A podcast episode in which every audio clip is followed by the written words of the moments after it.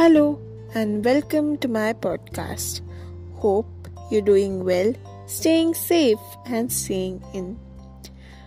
तो आज ना चलिए कुछ बातें करते हैं बातें मेरी स्कूल के दिनों की मतलब अभी भी पास आउट नहीं हुई हो मगर उन दो हसीन सालों की इलेवेंथ और ट्वेल्थ तो चलिए सुने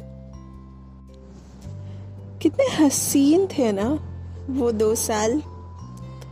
मानो दिन को तो दिन ही कहते थे, मगर रात को भी कुछ दिन सा बनाने का कोशिश किया था हमने। स्कूल जैसे घर सा बन गया था। और दोस्त, परिवार। कितने लड़ाई, झगड़े नोक झोंक बातें, अटपटी चटपटी, शरारते, कितना कुछ किया था उन दो सालों में। कितने सारे फेस्टिवल्स मनाए थे हमने। Holi, Diwali, Eid Christmas annual day children's day teachers' day और ना जाने ऐसे कई फेस्टिवल्स कभी घर पर तो कभी स्कूल पे, और घर तो हमारा एक ही हुआ करता था। सुनने वाले समझ जाएँगे। मगर अब जब पीछे मुड़ के देखती हूँ ना तो कहीं वो सारे मोमेंट्स फेड नज़र आते हैं मुझे। दिल करता है सारे मोमेंट्स को, दोस्तों को एक संदूक में बंद कर दूँ। और जब जी चाहे, दिल घबराए और सब कुछ उथर पुथर लगने लगे, तब छुपके से उस संदूक को खोलूं और सारे मोमेंट्स को फिर से जी लूँ। मगर क्या करूँ?